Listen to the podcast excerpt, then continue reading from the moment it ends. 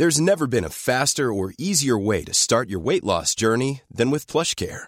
PlushCare accepts most insurance plans and gives you online access to board-certified physicians who can prescribe FDA-approved weight loss medications like Wigovi and Zepbound for those who qualify. Take charge of your health and speak with a board-certified physician about a weight loss plan that's right for you. Get started today at plushcare.com slash weight loss. That's plushcare.com slash weight loss. plushcare.com slash weight loss.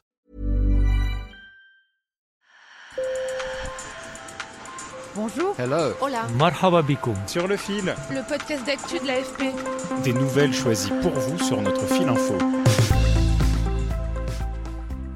Coup de théâtre en Tunisie. Après une journée de manifestations dans tout le pays contre la paralysie du gouvernement, le président Kaïs Sayed s'octroie le pouvoir exécutif, démet son premier ministre Hichem Mechichi et gèle les travaux du Parlement pour 30 jours. C'est un coup d'État selon le principal parti parlementaire Enarda, tandis qu'à Tunis, des centaines de personnes sont sorties célébrer la décision du président jusque tard dans la nuit et malgré un strict couvre-feu. Au milieu d'une avalanche de catastrophes qui remettent le dérèglement climatique à la une, des précipitations exceptionnelles en Chine et en Allemagne, aux températures délirantes au Canada, 195 pays commencent aujourd'hui l'adoption des nouvelles prévisions des experts climat de l'ONU. Un rapport de référence, le rapport du GIEC à paraître le 9 août, devrait conforter les appels à agir au plus vite et au plus fort contre le réchauffement climatique. C'est une révolution dans le monde wagnérien. La chef d'orchestre ukrainienne Oksana Liniv est devenue hier soir dimanche la première femme de l'histoire à diriger un opéra dans le cadre du très prestigieux Festival de Bayreuth en Allemagne. Bravo maestro Sur le fil. Après le reportage, on retrouve le carnet de bord des JO d'Emmanuel Pionnier, le chef du service des sports de l'AFP. Il nous a laissé un message de Tokyo dimanche soir. Au Maroc aussi, l'épidémie de Covid-19 flambe et c'est un véritable casse-tête pour les voyageurs, car quand ils ne sont pas vaccinés, des confinements de 5 à 10 jours leur sont imposés. Alors pour encourager les Marocains à rentrer malgré tout et stimuler le tourisme, des billets d'avion subventionnés sont proposés. Mais une chose est sûre, 2021 ne sera pas encore un été comme les autres. Un reportage de Camille Kaufmann. J'ai passé mon test euh, PCR ce matin et j'ai eu la réponse négative. Ma période d'isolement est maintenant terminée. Je vais pouvoir profiter au max. L'homme au comble de la joie que vous entendez, c'est Wadi Sebar. Il est franco-marocain et comme il n'est pas vacciné, il a dû rester confiné 5 jours dès son arrivée à Casablanca. Donc là, je suis en face de la mer. C'est magnifique.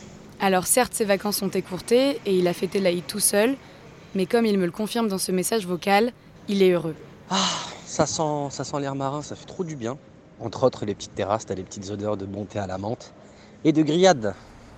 Fatia El Adiala, que j'ai rencontré devant l'agence Royal Air Maroc à Paris, part la semaine prochaine. Et après deux ans sans avoir vu son pays d'origine, elle salive déjà. J'ai l'image de, des ports euh, à côté, où il y a les restaurants à côté, où on voit le poisson qui sort des ports et on le mange et on peut se l'offrir. Kedidja non plus n'est pas retournée au Maroc depuis deux ans. Cette année, elle peut prendre l'avion grâce au billet à prix cassé de la compagnie Royal Air Maroc qui a bénéficié d'une subvention car une partie des liaisons maritimes ne fonctionne pas. Pour moi, mon fils, mon mari et mon grand-fils, bah, on a payé 360, donc euh, c'est moins cher. D'habitude, vous vous auriez payé combien? Bah, J'aurais payé 2000 euros. C'est intéressant, sinon je ne serais pas y allé. Hein. C'est pas possible.